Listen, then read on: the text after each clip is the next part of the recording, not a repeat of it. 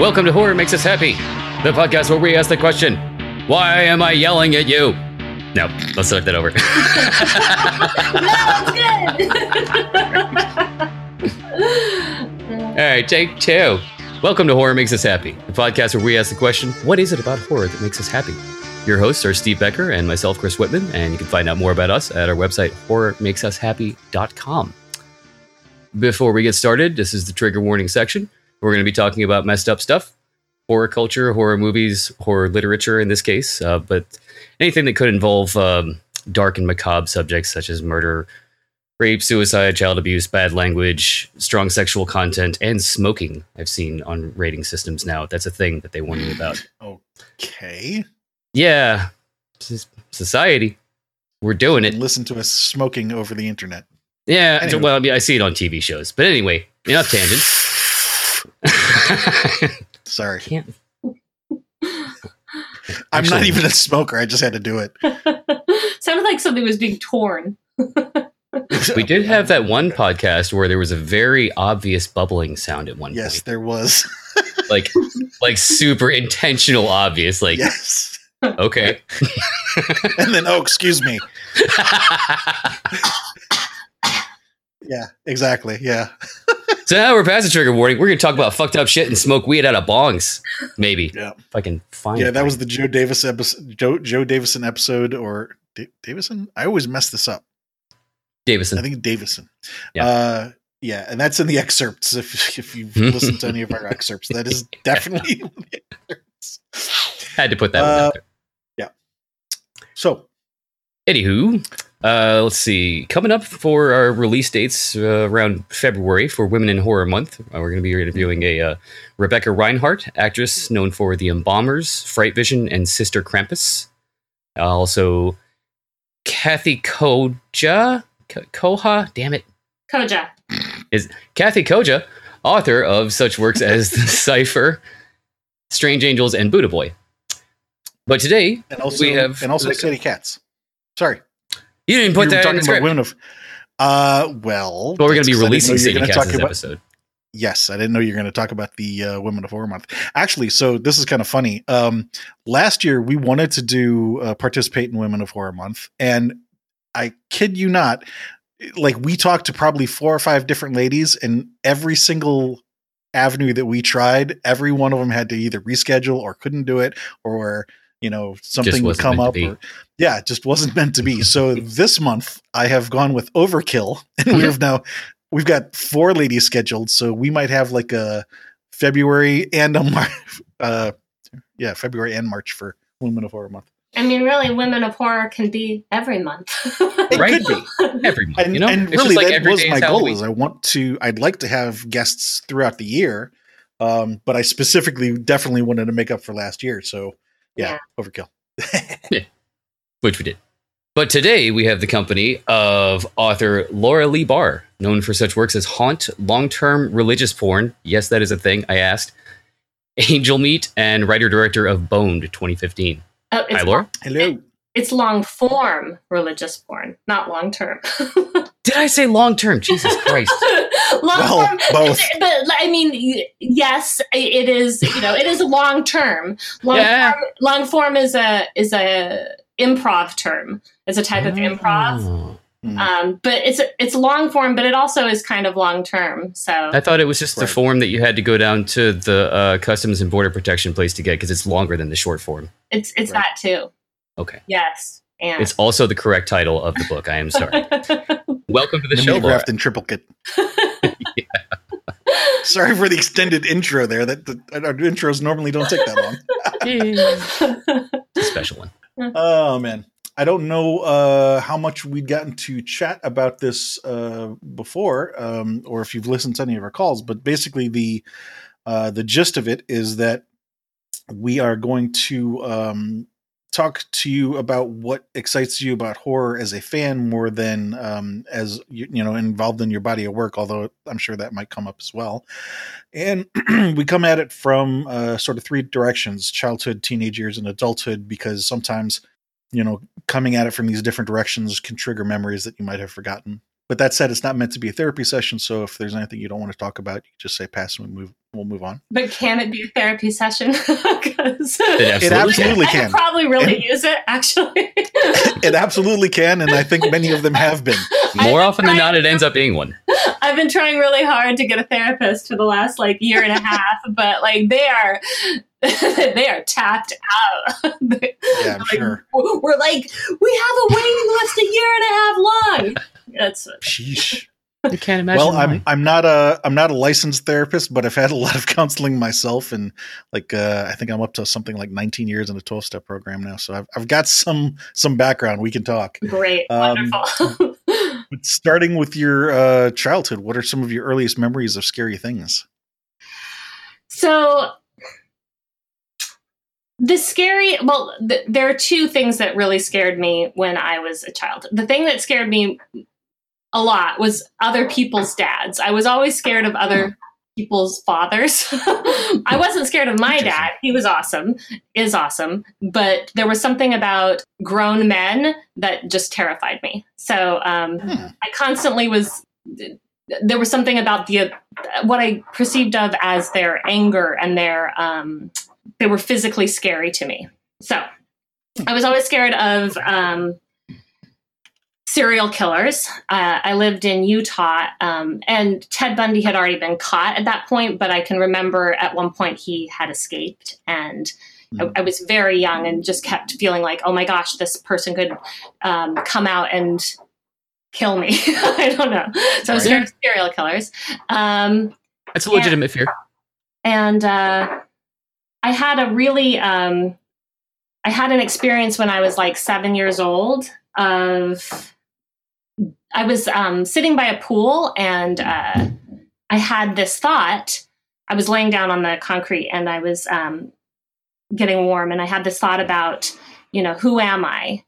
Who am I? Who am I? And Hmm. um, the first thought that came into my head was like, oh, I'm I'm Laura Bahr, and I, and then the then the, this other thing was like, no, you're not, and and then I was like, well, and I this is my family. I have this family, and I believe in this church, and I and and all of a sudden, everything that I thought of, uh, I realized that was not me. That none of those things that I could think were me, and everything that I'd seen or experienced or thought was myself was not who I was at all. And this like feeling of like rushing through space started to Hmm. happen in my head, and uh, I I I had to just like open my eyes and stop thinking because it was so scary to me. Um, How, at, at what age was this? I, I always think of myself as seven, but I was probably maybe even six or five.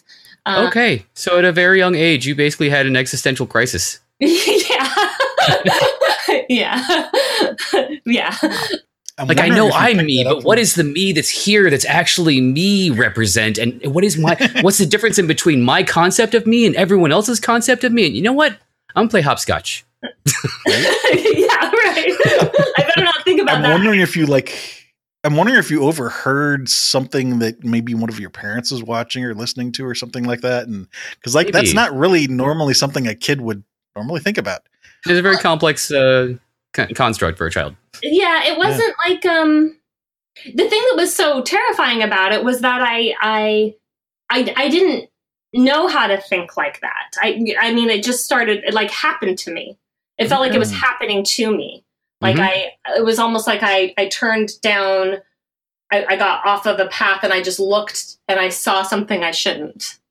Mm. And then I could never unsee it. I would say that all the more so maybe supports the theory of overhearing it somehow, because that way, like your subconscious mind grabbed onto it and remembered it, and it popped in later, and, and it's it's like a thought that's happening to you Yeah. rather than coming from your mind. Yeah, and I, I can remember trying to tell one of my friends about it and uh, telling them how scary it was, and, and they were they were like, "What?" Right.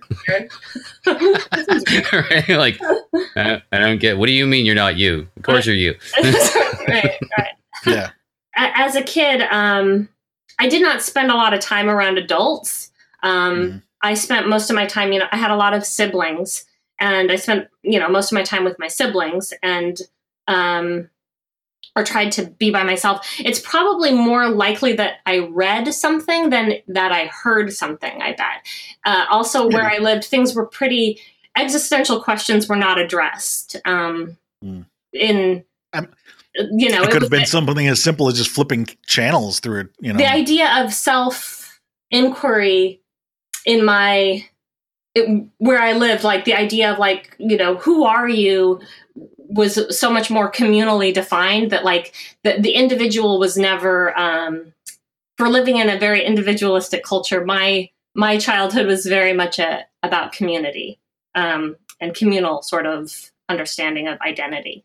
So i think that's a lot more common than i don't know about you but maybe a lot of people think even as an adult uh, you know, part of the 12 step group that I was part of, very often people would come into those and, and realize that they had no sense of self other mm-hmm. than, as you say, who they're related to, what their job is, how yeah. much money they have, what car they have, you know, it, there, I, there was no self identification except for things outside of themselves. Yeah. Right, because there's this. Uh, we we don't have. I don't think we have a very strong sense of the void in Western civilization. Potentially, but what do you mean by the void?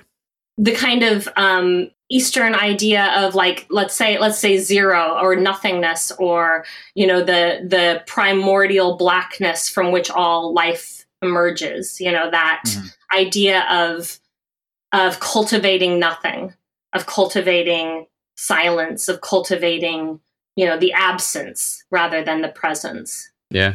Yeah, we're more about building and building over here in the West. It's always just progress well, and building. If the Western culture is primarily Christian culture, and in Christian culture, you don't, nobody really thinks about uh, there being anything before God.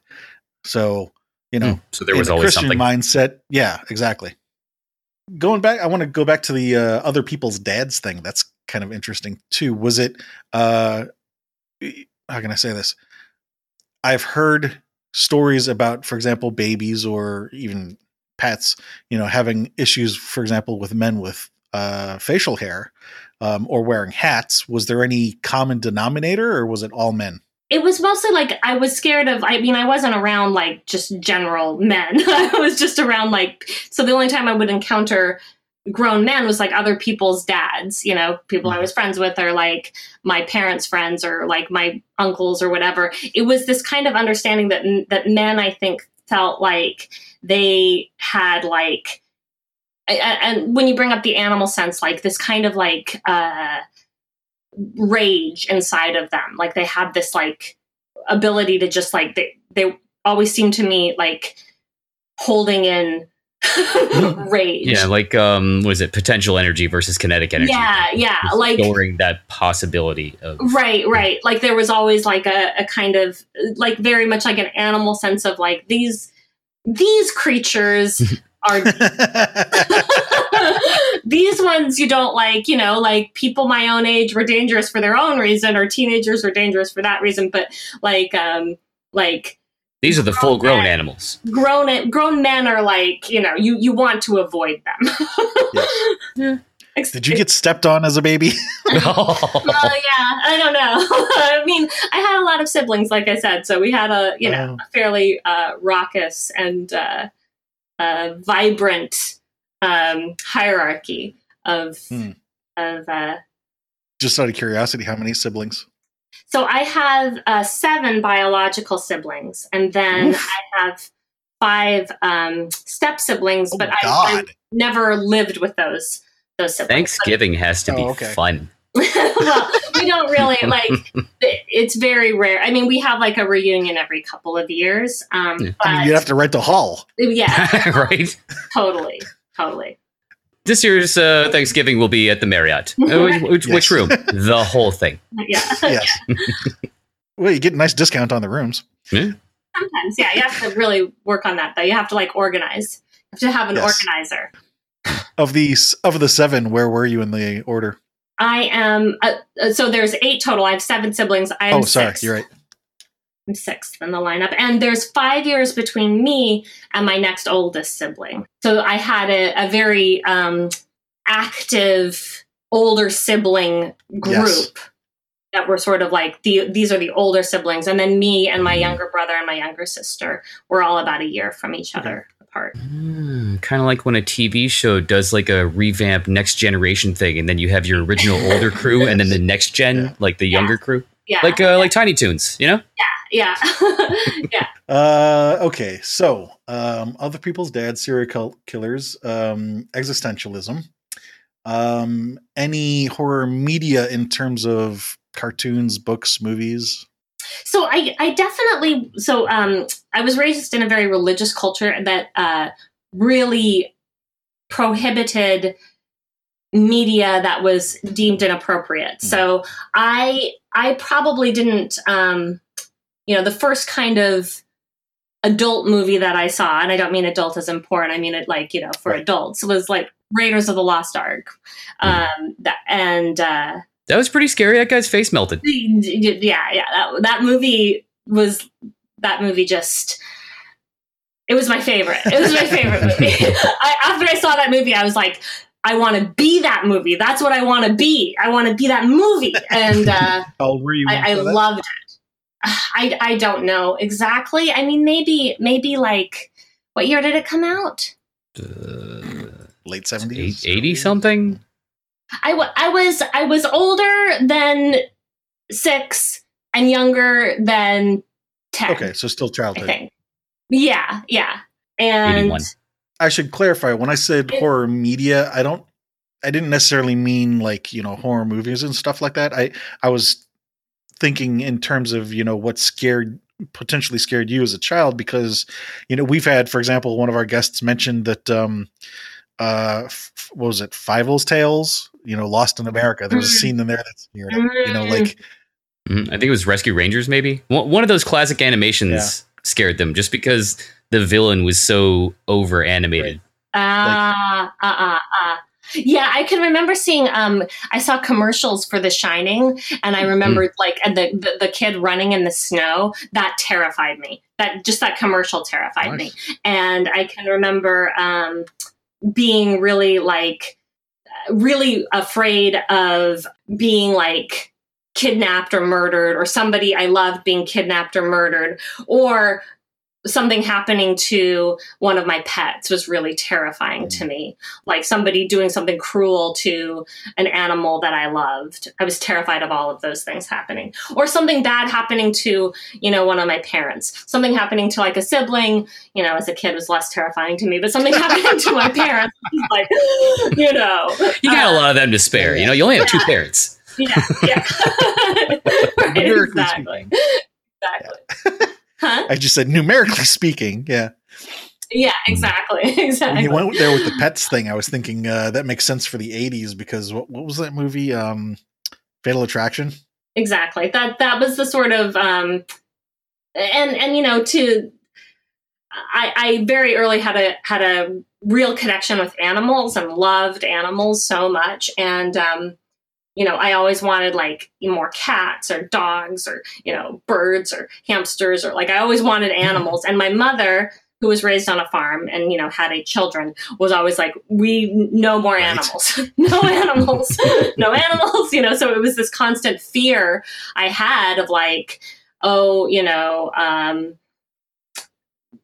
something happening or you know i also had older siblings who you know behaved like older siblings. Like what if something happens to my uh you know that somebody would threaten your animal? That was a way of like getting you to do something.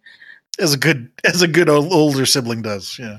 the thing about siblings are they're it, it really trained me a lot in terms of socialization in terms of understanding that like like hierarchies and understanding like the way that a lot of systems work Mhm. hmm because as a as a sibling you really especially when there's a lot of you there's not the you form alliances Politics is the word you're looking for. yeah, yeah, Yeah. There's a lot Yeah. of politics, right? And when you're younger, you're not privy All the to a lot of the um, more subtle interactions that happen. And so you're constantly trying to catch up you're constantly trying to learn you're constantly trying to like make them appreciate you and value you and um, protect you Uh, you didn't mention which religion, so I don't I don't know which way you're going to answer with this. But uh, did you participate in Halloween?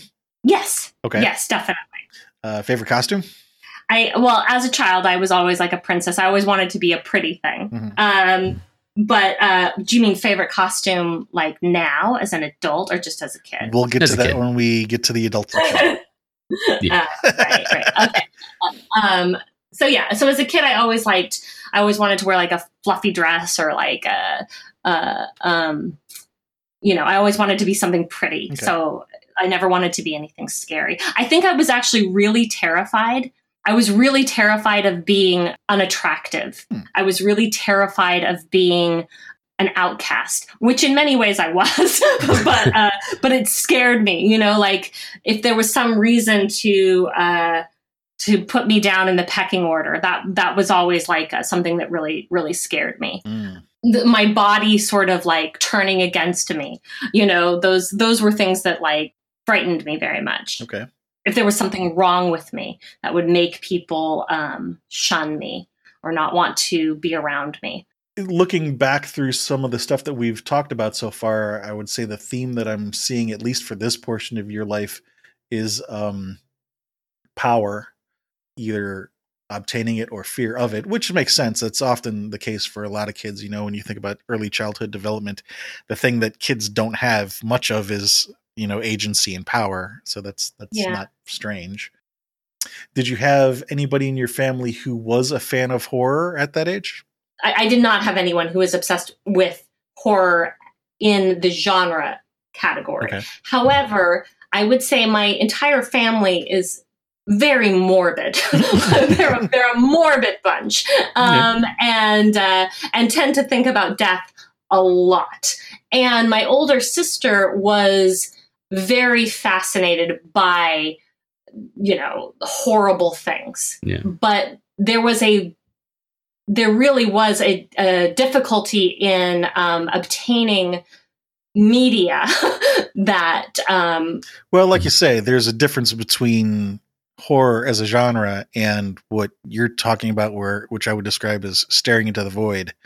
yes there was a lot of staring into the void around me and uh, and an understanding of that Mm. and there and that was not like a cultural that was not true of you know other people in my neighborhood or other people in my um, you know friends or fam- friends but my my family um, i think had a fairly Introspective. I would say healthy sense of you know mortality and of um, the evil that is out there.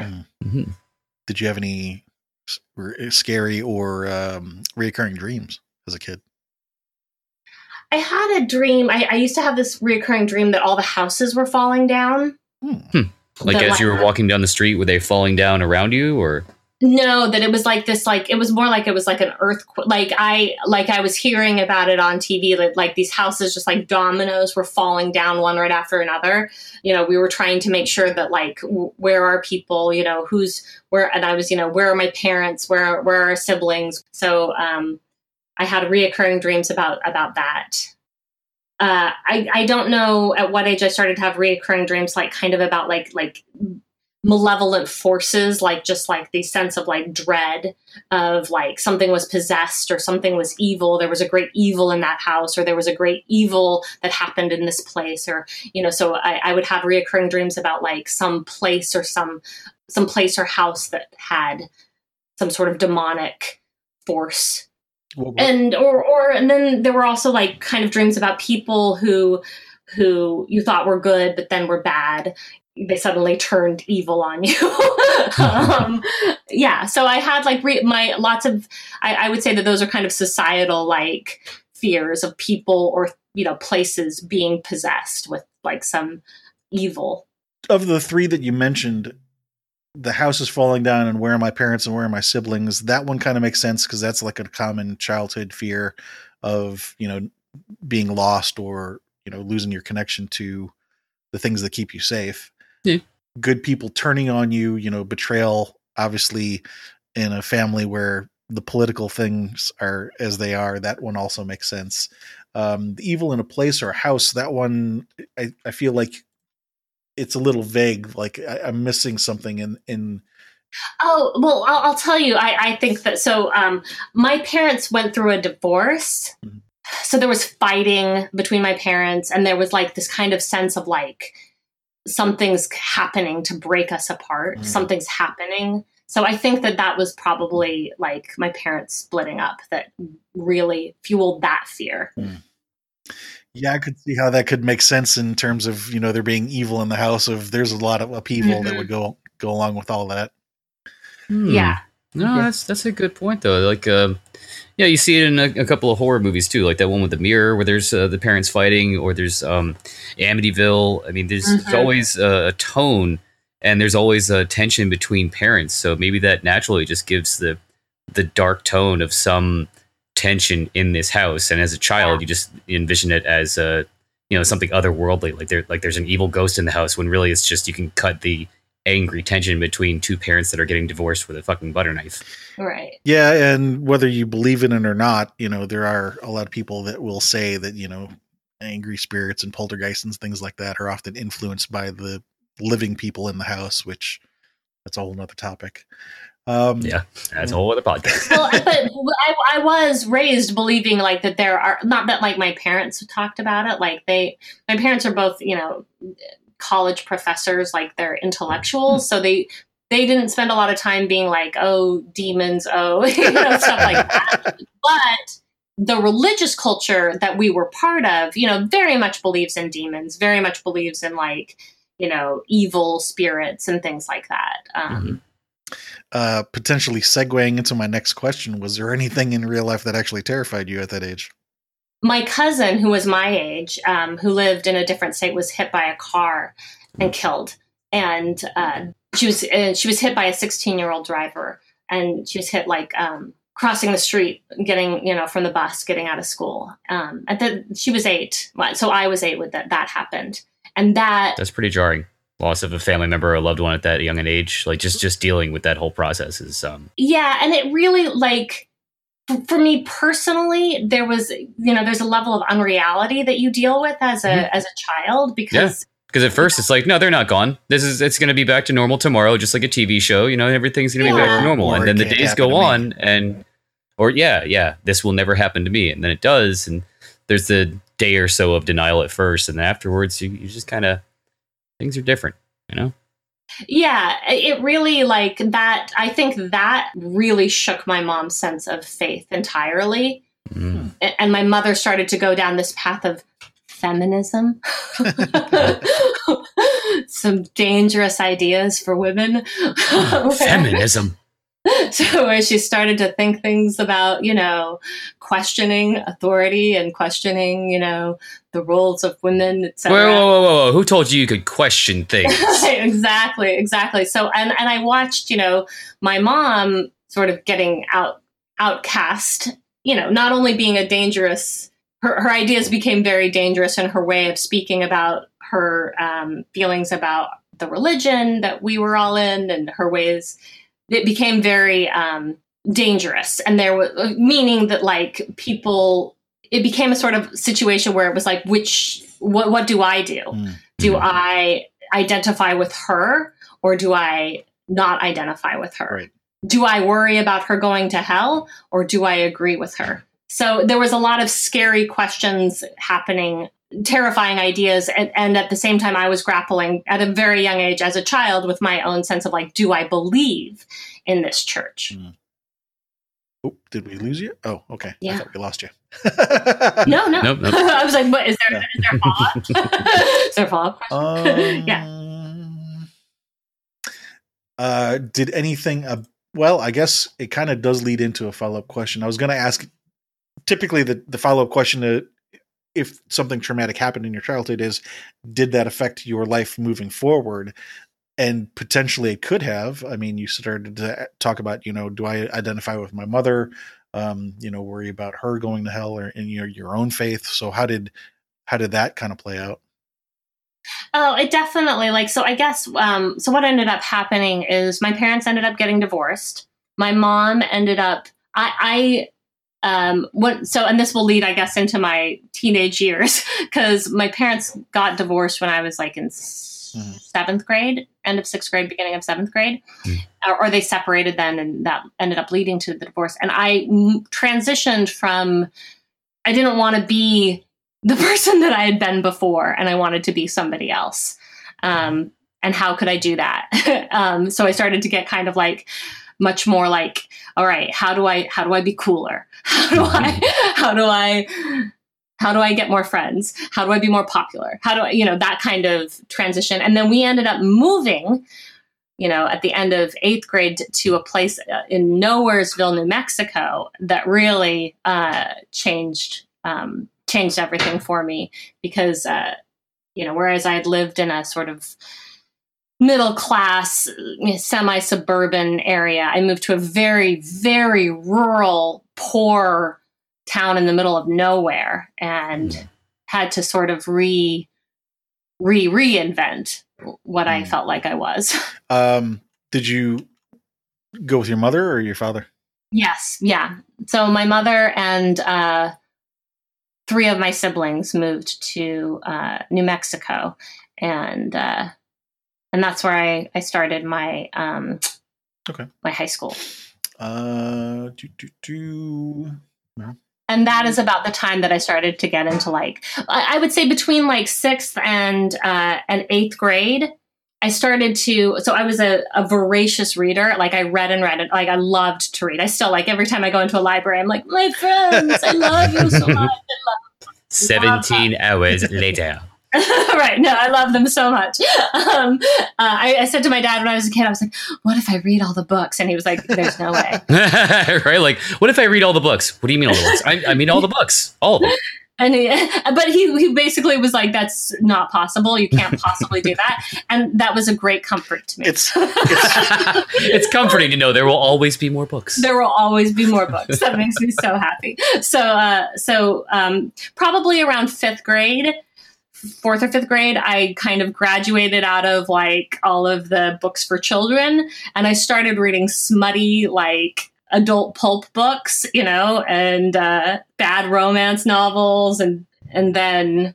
You know, I started reading Stephen King, and then I started reading V.C. Andrews, and I started reading like oh God, you didn't get into Danielle Steel at a young age, did you? I did not. Well, I might have. I don't know. Like I, I they're probably not as good as Danielle Steel, honestly. Oh, Like they wow. were always, they were always Discount like, Danielle Steel.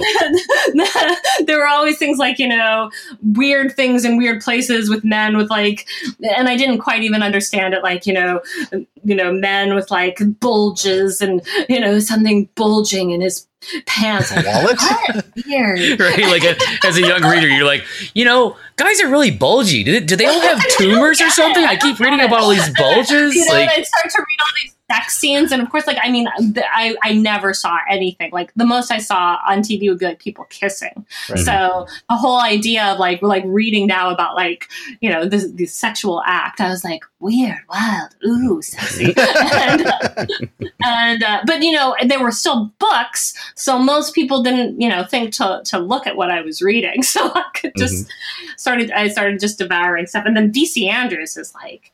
I mean, all sorts of crazy shit happens there. So, um, yeah, I'd, I'd say it's probably uh, as good enough uh, transition as any to the Yeah, well, adolescent one- years. One question I want to ask though then is because you had mentioned being a voracious reader and and what you said to your dad about you know being afraid of running out of books.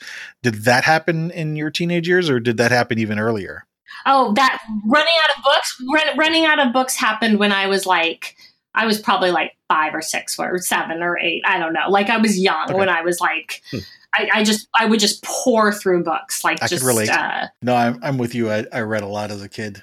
It, it's funny. The other thing I thought of when you were talking about this is um, when we interviewed uh, Nicholas Berman Vince or Vince. Ber- I think it's Berman Vince. Firmaments. the Chatterer uh, from Hellraiser. He had a very similar situation, except it was the reverse. He um, he had a very almost traumatic uh, event in his childhood when he was very saddened to realize that he would never be able to read all the books. That's right. So, so it's funny that you were comforted to realize, no, there will never, Yeah. I will never run out of books. There will always be more.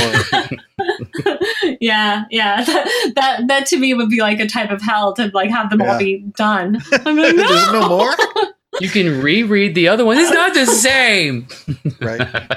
Not the same. So you started going into the pulp with romance, Stephen King. So uh, it's a little bit of a jump to go from pulp and romance to Stephen King and VC Andrews. I mean, how did that happen?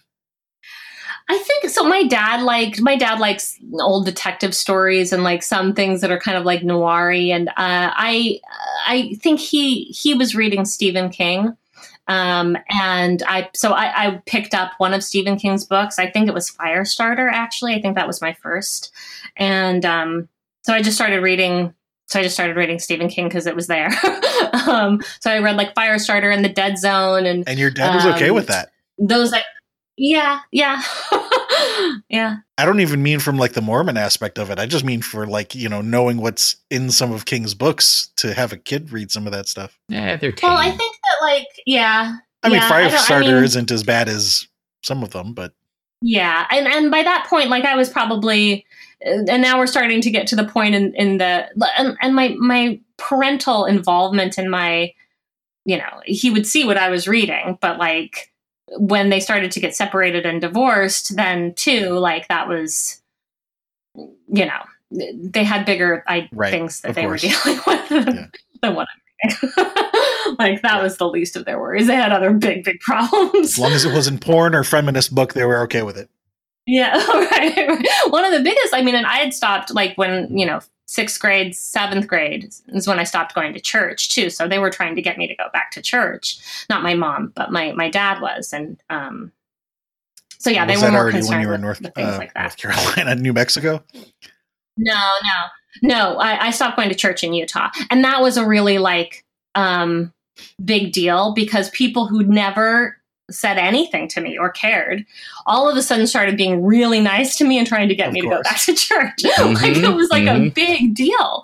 Like they were like, "Oh, we have to get her to go back to church." Like, I remember like hiding when one of the women from my ward came over and like tried to like have a talk with me about coming back, and I was like, "Oh no."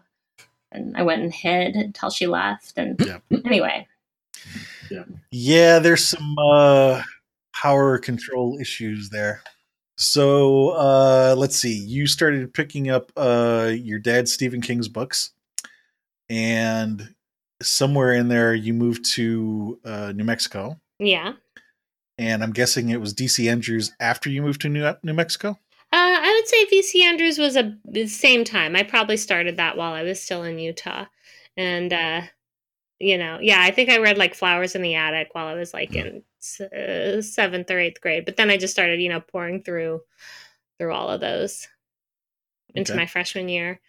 Pet Sematary and It and The Stand and mm-hmm. the stuff that that Stephen King wrote as the other guy that he put out. Remember how he had this Yeah. other what's it what what was his his I other can't- alias? I know what you're talking about, but I can't think of it Richard was it Richard? Ramirez? Mm. No. No, he had a he had a bunch of books that came out uh, in, uh, under a different name, but I can't remember what that was right now. Um, I remember read there was somebody that did like uh there was some reviewer too. They were just this just said this guy writes a lot like Stephen King.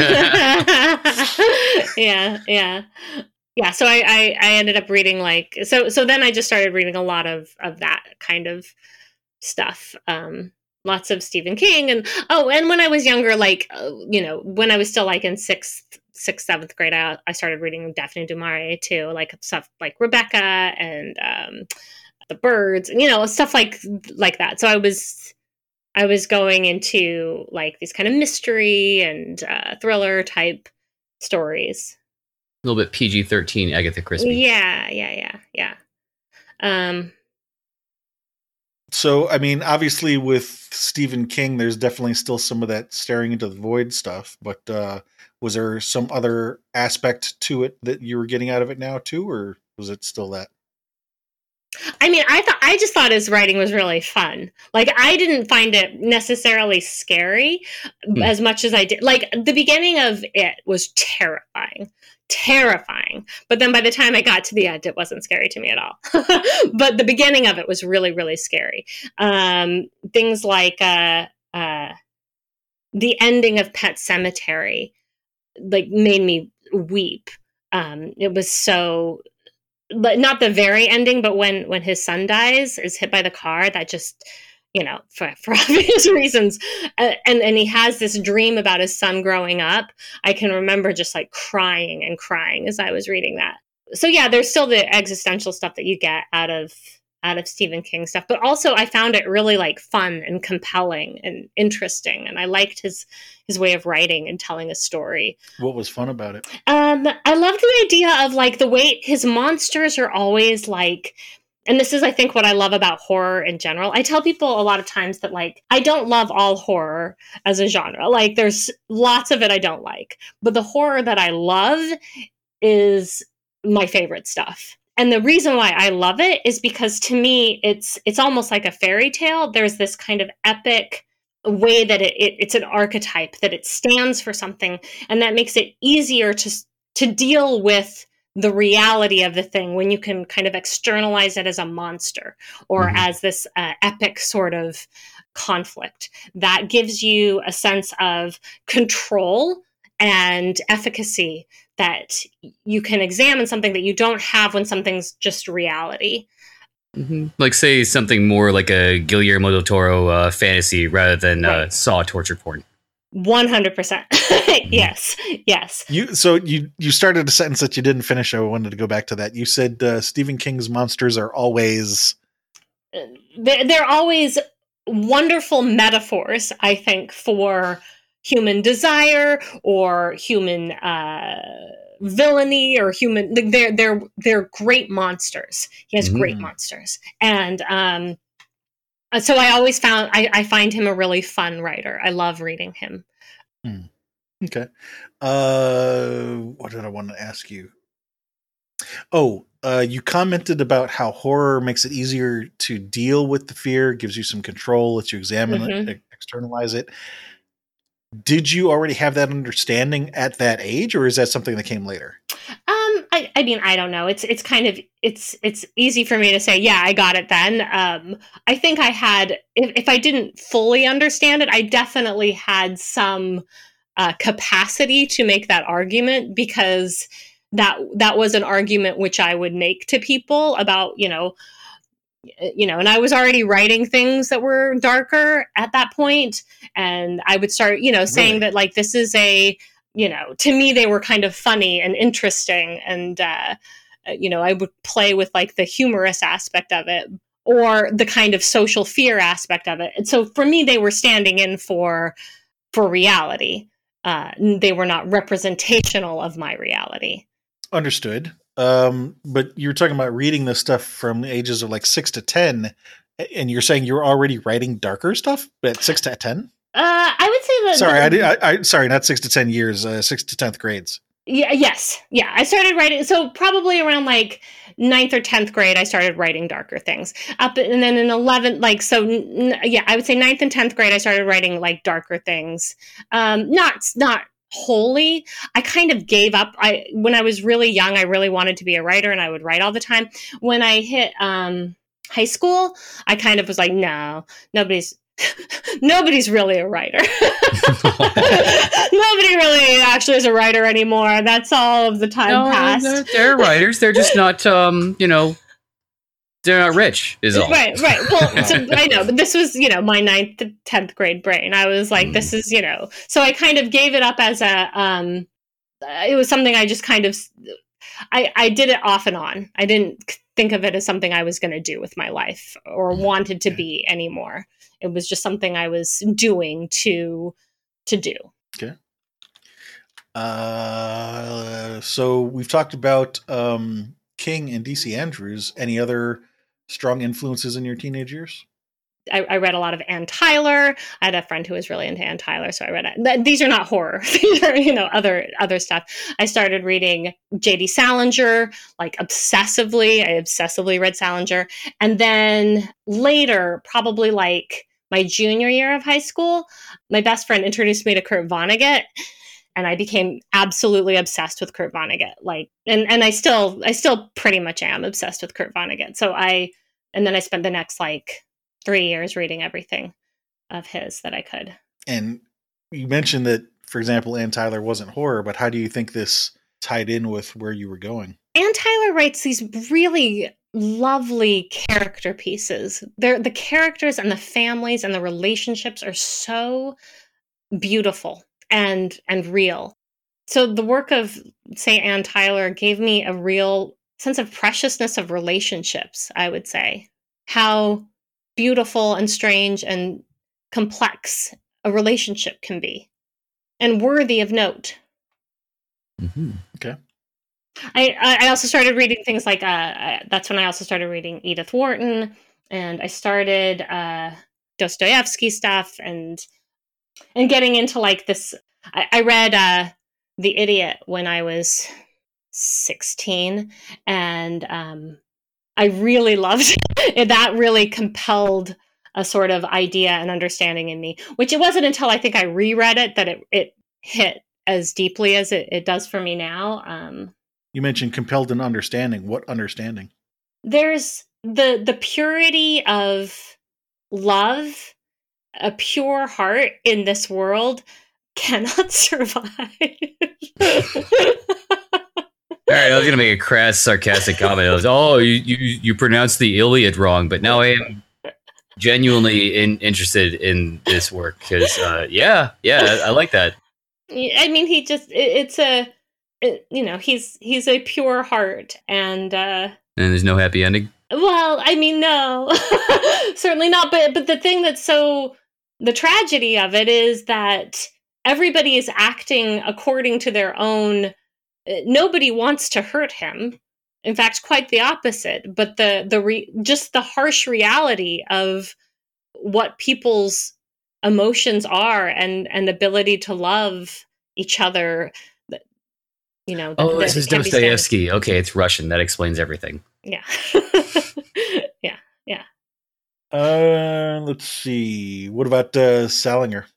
So uh, the the book of his that that um that meant the most to me was Franny and Zooey. That you know, and that's a brother and sister story. And the sister, she starts doing this Jesus prayer and uh, becomes kind of obsessed with the mediocrity of humans and like basically everybody's um, attempts at self-aggrandizement and uh, she she's trying to find her own path to uh, mysticism, I suppose, and makes herself really sick. And uh, her older brother, who's an actor, basically having this conversation with her. It's it's you know two long monologues in a lot of ways, but it really spoke to me about acceptance, how to accept oneself even as one is trying to uh, feels like you want to be better than everyone else.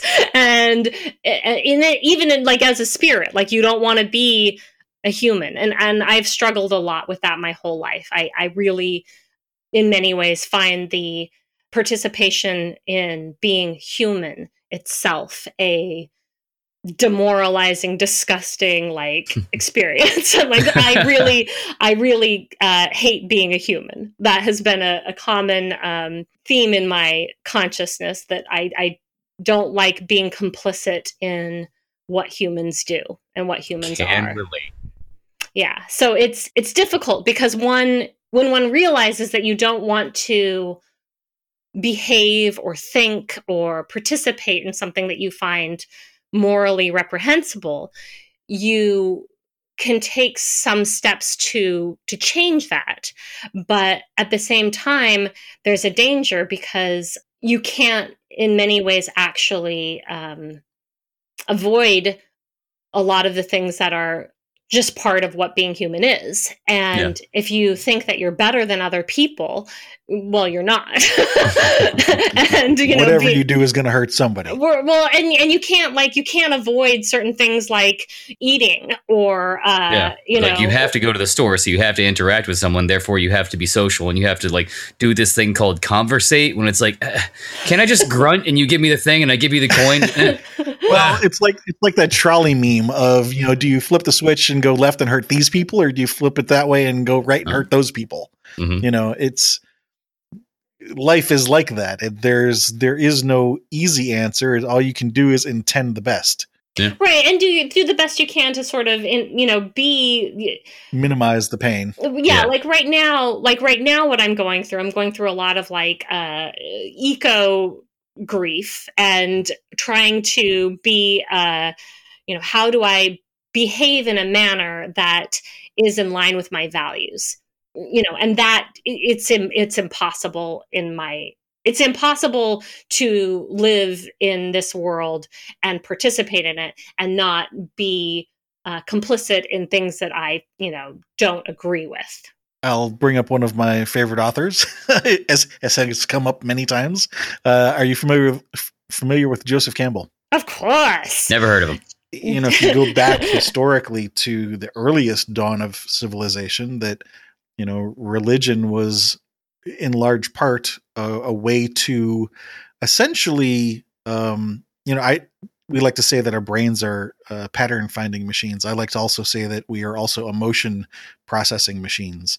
And I think religion was in large part a way to process the difficult emotions of exactly what you were just talking mm-hmm. about a few minutes ago. That um, absolutely and absolutely, and even more so back in, in history, you didn't have a choice. You had to kill that animal and eat it because otherwise you'd yeah. starve.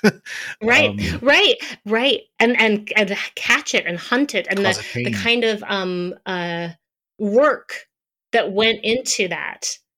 yeah. yeah but you were saying in reading Franny and Zooey, Zooey, Zoe. I always said it's Zooey. I um, mean, I, I, don't, I don't know. It's got two O's, yeah. so that's the way I wrote it. So that's what I was. What I said. Zoe. Uh, so I'm, I'm guessing you were saying that you know in reading that that helped you come to terms with some of that stuff. So here we're talking more about the relationships but you did also say at the same time you were starting to write this darker stuff. I'm guessing then maybe that some of this stuff that you were writing also related to relationships or no? Yes. Yeah. I can remember I was, I wrote like a, I, I had never seen The Razor's Edge, but like I was writing a story that was very similar to that kind of idea, except for it was a bunch of friends who end up killing like their most annoying friend on a camping trip. I've actually um, seen that in a couple of uh, indie films recently. It was one Super Dark Times, I think. These kids, one of them accidentally kills another one with a samurai sword, but he was the annoying one. Right, right, right. And so yeah, I was I started writing something like like that. Um, okay. Yeah. So and I, I started writing like a story about a, a husband whose wife is working and he he's making her dinner and he's slowly like feeding her her cat Oh, no, that is a great it was, story. It was a, it was a, it was a, you know, I thought it was funny, but like, you know, like. Have you seen off, Whiskers? Like, no. well, he, he, started like with just a leg, so all of a sudden Whiskers didn't have a leg.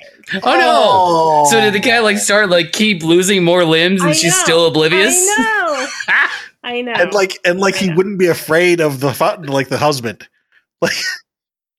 I, yeah, right. anyway, and then uh, yeah, Sorry. yeah. anyway, stories like that that that for mm. me that were kind of a uh, uh, jokey horror, I guess. Um, yeah, campy. Campy. Uh, let's see. Any scary dreams or repeating dreams in your teenage years? Uh, I started dreaming a lot about the Terminator when I was a teenager. Like that, there was this thing following me that you know couldn't die and that I couldn't escape, but I was constantly trying to outrun it. Kind of ties in with the power power stuff that we talked about. Yeah. Mm-hmm. Yeah. yeah. Um, the stuff that we're talking about in your teenage years, I wouldn't even necessarily say it was horror specifically, other than you know the fact that there's some Stephen King in there. Um, would you even classify yourself as a horror fan in your teenage years, or would you say that that came later in the adult years? No, that would be later. I would say um me classifying myself as a horror fan would be the last like 15 years. Okay. Um, where I would be like, the last 15 years I've been, you know, into it and I would classify myself as a fan. Before that, I would say the things I liked were all kind of elite prep school where I had never been type stuff. Like I liked, I, I would say I like Edith Wharton. I like J.D. Salinger. I like, you know, I like all these these things that make me seem, you know, smart and intelligent and all of those. Like I, I didn't, I didn't identify with what I would consider kind of the lowbrow horror genre. Because oh, you're one of those A24 fans, aren't you? I am. I totally am. Um, also, yes, guilty as charged. Yes, guilty as charged. I uh, I had uh, a fairly I, I think of it as like a self-protective like snobbery of like I need to be uh, represent and think of myself in a certain way to um, escape to escape. Escape what? I got to get out of here. Escape what? Uh, I got to get a scholarship. Oh, wow. so that, I mean, that was really it. Like I had to get a scholarship. I had to get a scholarship. I had to get out. That was my that was my directive. Pretty much sophomore year on. Like I, I needed to, to feel like I could do something else with my life Mm. besides what I felt was before me. Makes sense. And I thought the best way out was to like take advantage of, you know, how well I did in school and how, you know, how well I did in school, all of the extracurriculars I did, things like that. So I was really working toward getting into a good college and making something of my life. As one does. Which, it's, yeah. that laugh, you're just Ah. like, yeah, and look how successful I've been with that. right. Back to the drawing Uh, board. Uh, no, I can, I can definitely relate, and I think most people can relate too. There's a lot of people who college is their chance at making something better for themselves, and not only for themselves, but maybe you know as a representative representative of their entire family. You know, there's a lot of people who are still to this day, you know, first person to go to college in a family. Yeah, yeah. And I was I I was the first person in my family to not go to Mm. BYU. Um, that was you know, and that was actually very difficult for me to to do. I, I did have to get a scholarship and have Mm. that paid for for me to do that. adult years instead of i think i'll approach this a little differently instead of asking about your biggest influences you talked about how um you know it was maybe only the last 15 years that you would start identifying as a horror fan let's talk about that how did that happen how did that come about I started I started finding um, myself interested in those. It started basically with noir. I really started falling in love with old noir stories, whereas I used to really kind of love more adventure things, things about adventure, and um, I loved Twin Peaks. Like Twin Peaks became like I loved the, that first season of that, and then I, I started to you know look at stuff that is more horror uh, but horror and noir and those kind of like stories started to really attract me. And then from there like that became especially like kind of art house horror became really really interesting to me. For the same reason that i think that like when i was really young i really liked fairy tales. They started to speak to me of these really powerful metaphors. And as i became an adult my sense of powerlessness felt like it increased exponentially. Like well maybe not exponentially. I, I felt as powerless as an adult as i did when i was a child. Like graduating from college and like um, i moved to los angeles immediately and that being in los angeles i was just Did gonna not help. that, yeah. I felt very much betrayed by everything idealistic in me. I, I felt like I felt like all of the idealism and everything that I'd been taught about, you know, what's good about the world was not true. It felt very much like I don't know how to to live in this world. Yeah, so I started to to get attracted to a lot of the noir stories and a lot of of that, and um, starting well with noir. i'm not guess. sure if noir really uh, meets modern life so was it that you were saying okay i don't i don't know how to live in the modern world let me explore this other world or No, no, no. I think noir definitely does because basically that what noir says is that that you don't ever you might try to fight for like what's you feel is right or what you feel is the mystery or you try to solve it but at the end of the day you don't you don't really change but you understand that you're not going to change Hmm. you understand that the world isn't going to change and you understand that you're not going to change and so at the end of it there's this kind of uh, awakening. It's a it's a story it's an awakening story to living in the darkness. Okay. With a dash of nihilism. right a lot of nihilism. And that that was that was um yeah so i started being attracted to those kind of like murder stories mystery stories. And uh about that time i, I started to write my first scraps of what became haunt my first novel you know sort of thinking about i, I kept Im- imagining I, myself i guess like dead in a bathtub. A lot of me imagining myself like dead in a bathtub or a person dead in a bathtub or you know death uh, you know maybe it was that painting of the the death of marat or is it marat?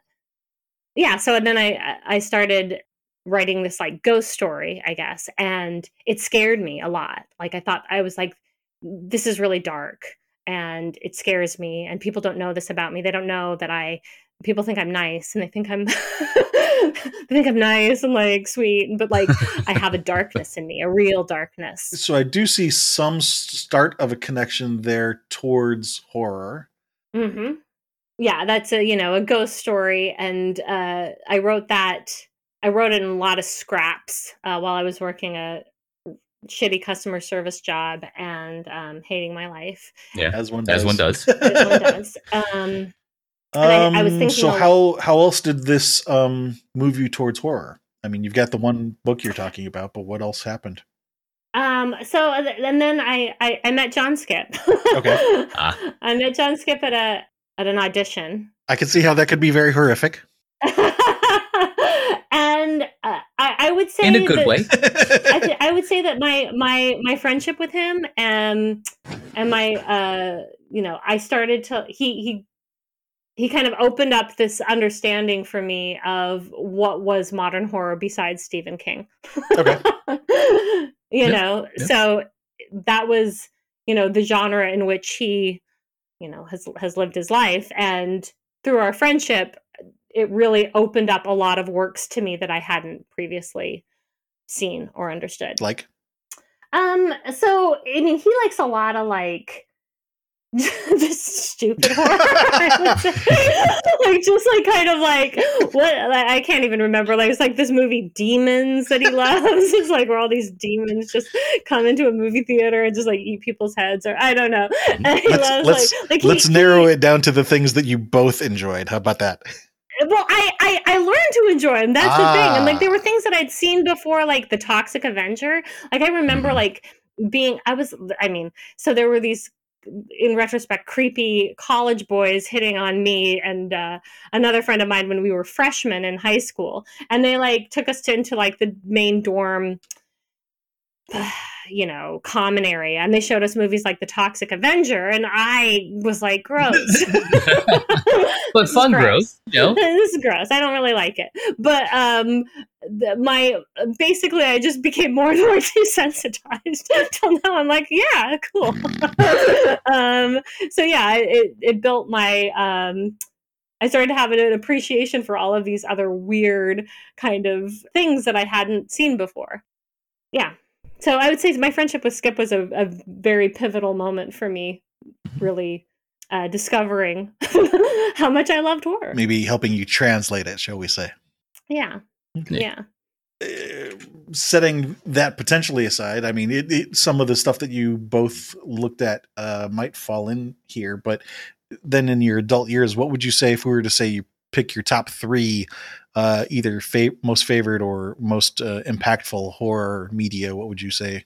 So right now, I'll tell you like right now my favorite like Get Out is one of like my all-time favorite horror movie. Uh it's and mm, one of my all-time favorite movies. It's just incredible. I love um A Girl Walks Alone at Night. I love The Invitation. I love Midsommar. Um I love The Descent. hmm First and second? I didn't see the second one, just the first one. Yeah, you're good. Just just keep it with the first one. Yeah. well, let, let's The- stop. the- Go ahead. I I think The Descent is actually like I I saw that movie before I met Skipp, and that was like one of my big like I I loved that movie. Yeah, Loved it's another good example of uh, good tone and cinematography and just claustrophobia. Well, and and the thing that I the thing that that that killed me about it that I saw like I just I loved the relationships between the women and and this spelunking and then all of a sudden they're trapped right but the scariest thing is that before we even see the monsters like Yeah. like it's it's terrifying before the monsters even show up it's just Mhm. yeah it's an incredible and, and already the horror between them in their relationship Oh yeah, It's, and they uh, don't shove it down your throat either. Like you, No, you just no, know that so given good. the angle of the pipe and where it went in the car and when it went out the car, it's oh, the child is dead too. Oh, Yeah. oh yeah. dear. yeah yeah Yeah. that's a Also, I didn't even catch it until like the fifth or sixth rewatching that that was the reason that Juno barely saw her when she visited that one time, and that was the tension. There was a, yeah, there's a little bit of love triangle thing going on there that I didn't even Mhm. see. It's Mhm. it's a good one. That one. yeah yeah Hang on a second, because Yeah, we've, we've already got five there. So let's go back yeah, to Get okay. Out. What, I think that's enough. uh, what's what do you love about Get Out? Oh wait, can I can I just say I just want to say one more. Sure. I just want to Yeah. say one more. No. The Babadook. I love the Babadook, and I want to uh, talk about a little bit about her second movie, The Nightingale. Ooh, that was a rough one. Okay, That's, that's hard to get through. I, I just yeah, that it's a But good in the end. I mean, definitely a good revenge story. Nightingale was was great. it's, It's a just so war rough. movie. It's, It's a- based on yeah, it's it's based on war times and real real facts, which it's it's it's that dose. It's not really a horror movie to me because a horror movie gives you a little bit of distance in some way, a Mhm. little bit more epic. That's that to me was a true like war movie that that actually fucked me up for life. I feel like that movie changed me. So I don't think I really understood colonialism before that. I don't think I really got it mm, physically. And and after seeing that and I didn't it also made me want revenge so much and and I actually don't think it is a revenge movie. She- doesn't ever get really revenge. There's no Yeah. real revenge. There's no getting back. There's no well, she she sings to him. That's that's revenge. That's like yeah, I forgot about that. I think I actually changed the story in my mind to yeah, she gutted him. No, li- like No. like halfway through it, I, I turned like my uh, Ezra was like, "Do you want to leave?" And I was like, "No, I have to." She, she has to. I kept I kept wanting revenge. I was like, "There's got to be a revenge." But what the movie does, which is truly incredible, is that it it reveals to you that there is no way to there's no way to get back at someone for that. There's no reciprocity. There's no this horrible awful thing happened and you can't undo it there's no undoing it there's no making it better it's awful and it's that that's what it is but after that there is still standing up for yourself there is still expressing who Okay. you are there is still saying i am not this I am Yeah. that. And there is still that beautiful moment where she's made a connection and a relationship and you both watch the sunrise together. You know, there's Mhm. there's always the possibility of starting again. But not starting over. You can't start over. You can start again from where you are. Anyway, so so uh she's an incredible director. I just love love love love her work. But yeah, so I, I also just wanted to bring up the Babadook. Um, what do you like about Babadook? to me, the Babadook, um, It's another metaphor movie, isn't it? yeah, it's a metaphor for grief, Mhm. and that you can't, uh, how much it, it possesses you and takes you over, and if you deny it, it becomes bigger and bigger and bigger and bigger and bigger until it destroys you. I was thinking to myself, you know, through some of the stuff that we've talked about, I think I have a pretty good handle on what I would say is a summary for you. Um, and some of it was wrapped up in some of the things that you just said there. So rather than spill that at this particular moment, let's just jump to some of the wrap up questions and then and then we'll talk about the summary. The, these wrap up questions, they they don't just cover horror they can talk about any genre and it, it's not any particular time of your life it can cover your entire life and the key here is to see if something else pops up that we haven't talked about yet or if it's just underlying things that you've already said. So it could go either way. The first two questions i'll ask at the same time because they could be the same answer they could be different answers depending. But the first two questions would be what is your favorite movie and what movie have you watched more times than any other? So uh, I asked my I, I asked my partner this question last night because I, I I listened to uh you know I listened to your podcast and I was like okay Ezra, Ezra, Did your homework. Ezra, wh- what's my favorite movie? And he said, "Which way is the wind blowing?" like, what time of day is it? right, because it changes. It changes. For half a second, I thought that was the name of the movie. I was about to start writing it down. I'm like, oh, it's a great movie. Um, but uh, then I then I tried to say it like, okay, like we're on the new Newlywed show. What what what would you say? Like so. Um, so I guess I would say my favorite movie, which is I would also say the movie I've seen more than any other movie, would be Raiders of the Lost Ark. Okay. Just because that movie I have a lifelong relationship with. You know, that was like the first movie that I saw that made me feel like life could be an adventure.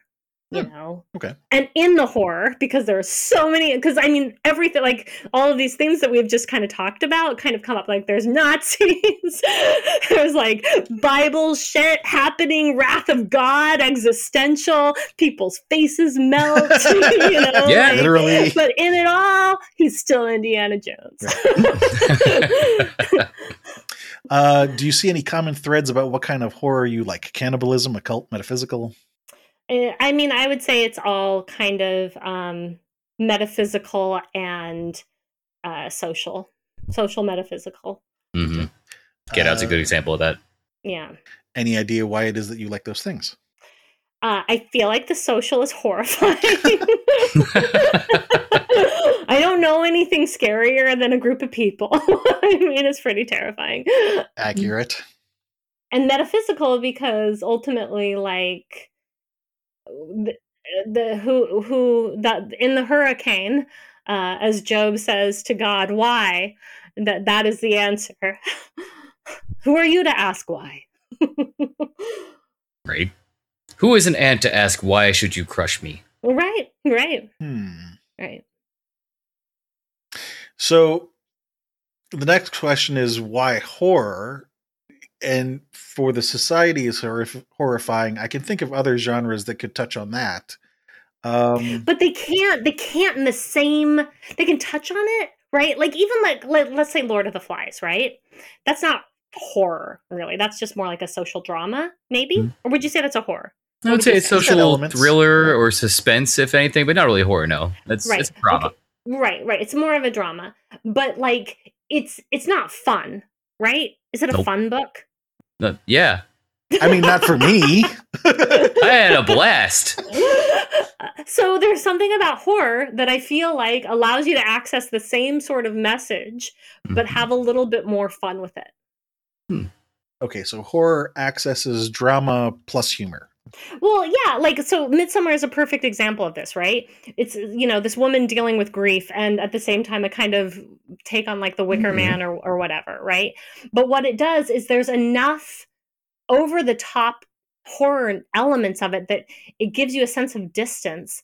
And and within that, you can find a sense of like joy. there's a sense of joy for me in that movie. Like it that- allows the humor because it distances you so much because of the the jarring craziness that you see. I guess. Yeah. Yeah. Okay. Is there anything about uh, that's relevant that we haven't discussed? Relevant to What it is that you love about horror? Yeah. Yeah. my relevant to my relationship about why horror makes us happy. Yeah. I don't think that we've actually talked about how looking at this and addressing what is horrible makes us in a way more whole healthy people. I think you're kind of going in the direction of the summary that I was going to uh, wrap up with. So maybe I'll just jump into that and you can tell me if I'm right or wrong or see if there's something else that you want to add to it. So, looking back through the notes that I've been taking through the call, the things that have come up for me are power, relationships, and politics. The fact that the world will not change, there is not necessarily a payoff. Standing up for yourself anyway and starting again, not over. And really, if I were to boil that down even further, it's grief and the response to grief. Ooh, Hmm. I love it. That's Which is, good. That's like- good. and That's really think good. That, that ties into like how we. It's it's good to watch horror because that allows us to have an outlet for grief. Maybe. Yeah. Well, specifically for her. I mean, the things that she Yeah, yeah. has been raised in, and there's a lot of different elements of her past that tie into a lot of those different elements that I just talked about. And one of the other interviews that I've watched that I really liked was author Robert Bly, and I, I know I shared this with Chris. Um, there's there's a moment in this interview where Robert Bly says um, he talks about desire and a lot of relationship not just marital relationships but even just interpersonal relationships like with your with your own self. A lot of people get to a point where they realize that they're not going to ever get the thing that they truly desire out of life. And the proper response to that is grief. And i like what he says here. He says grief not blame grief. And and then how do you of course the answer is how do you respond to that and there is a process for dealing with grief and that's you know counseling and 12 step stuff and you know, there are answers to that you don't just absorb it and keep it inside forever until you burst. I mean That's what I that is also an option you, there, there's also unresolved uh, emotion I'm gonna start fires someday. Fires, plural. So you know that that's that's i think the summary for me now like i say if you'd like to add something to that feel free Did Did you all see the movie Apocalypto? Yes, there's a Mel Gibson film about. Uh, it's kind of like a historical, almost I ab- think about. it's like an uh, Aztec culture, yeah, Mayan culture. But What about it? um, it's incredible. It's incredibly violent. Yeah.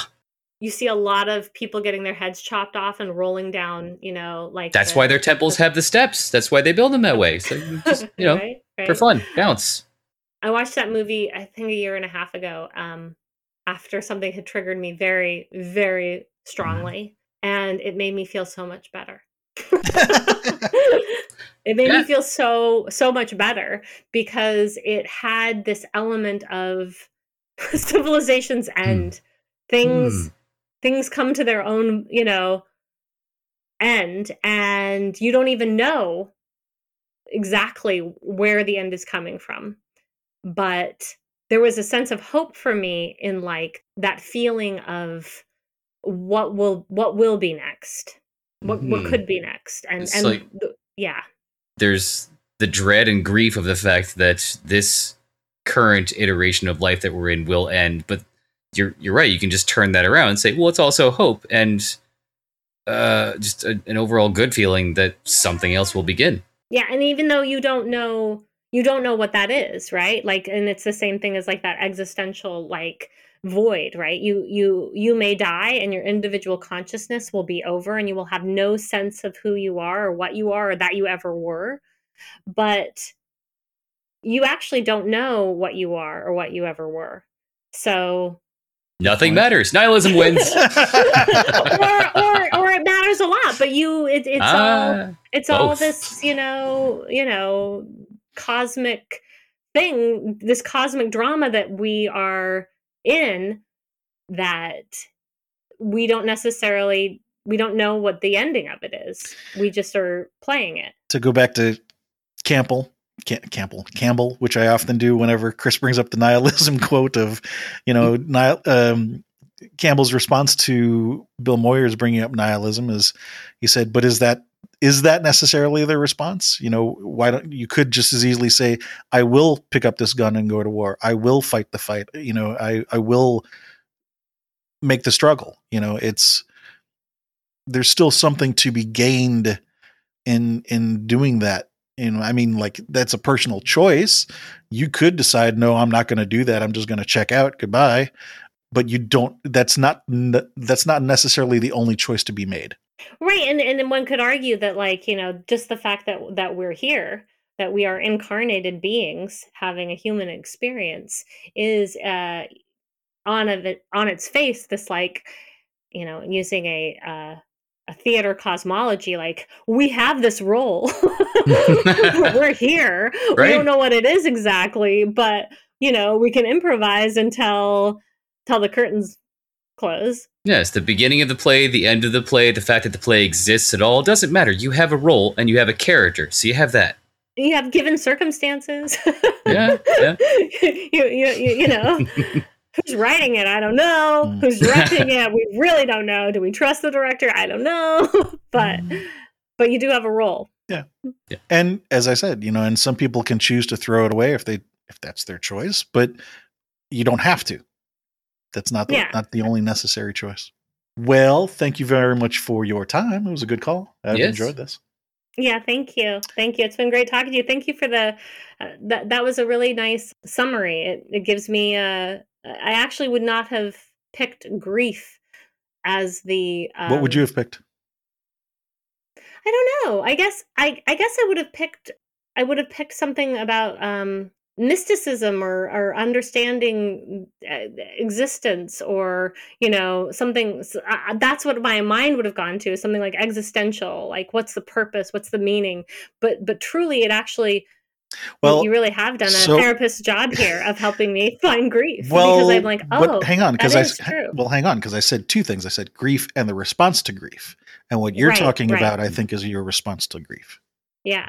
But I think one of the my habits is I skip over in my own conscious as I look at things the the thing that triggered that, you know, that that Mm. grief that you just talked about is a really important thing to look at. It can be, but it's also important not to dwell on it either. Um, so there's Yeah, definitely a balance between the two, you know, and each first, But I each think that person. that's what keeps me with horror, you know? I think that that it is that grief that t- attracts me to horror. well, as we kind of said earlier about the adventure, you can't have adventure without danger. How do you how do you have a response to grief if you didn't have the grief in the first place? Yeah. Or how do you Yeah. have It gives you the grief? chance to talk about how you respond. Yeah. Awesome. You know, I just realized as I was about to hit the closing here, we uh, we forgot to give you a spot at the beginning to uh, talk about whatever it is that you're currently working on. Oh. Um yeah. hmm. My plug would be, you know, just to go to my website because I have, I have some things coming up that I'm, you know, still um, that are still a little up in the air. So those will those will be announced on my site at lauraleebahr.com. we'll create a bio and put that in the bio. Okay, great. Yeah. So I would so my website and um I'm part of this cool anthology that's going to come out that's a um gives a it's a bunch of writers it's called koalas and smoke and it's um it's raising money for the australian animals that were um needing rehabil- rehabilitation in the australian wildfires it's a, i'm really really happy to be part of it Yeah, that's awesome. but um, yeah, so that's that's something that I have coming out. There there'll be more things um, that I'll talk about later. Um, right now, what I'm really working on is, I guess, just go to my website. it'll, it'll- it'll all it'll all come out. And then to plug, like, yes, my books are you know. Anybody wants to read my stuff, it's on Bookshop. That's where I recommend getting it. I mean, you can get it on Amazon and stuff like that. But Bookshop's a nonprofit, and they do awesome work. And uh, you can watch Boned on many streaming platforms. And if you're willing to watch commercials, I believe you can watch it on Tubi for free. Ooh. Yeah. Yeah. well, thank you again for your time. It's been a pleasure. It's been a pleasure. Thank you. Also, thank you to anybody out there listening. Please do come visit us at horrormakesushappy.com. Uh, we will put together a bio page for um, Laura and link to her site over there. Uh, we've also got links to our social media pages. You can come say hello and let us know how we're doing. Um, links to merch and Patreon and all kinds of stuff like that. So if you want to support, please do. And thank you very much. Merch.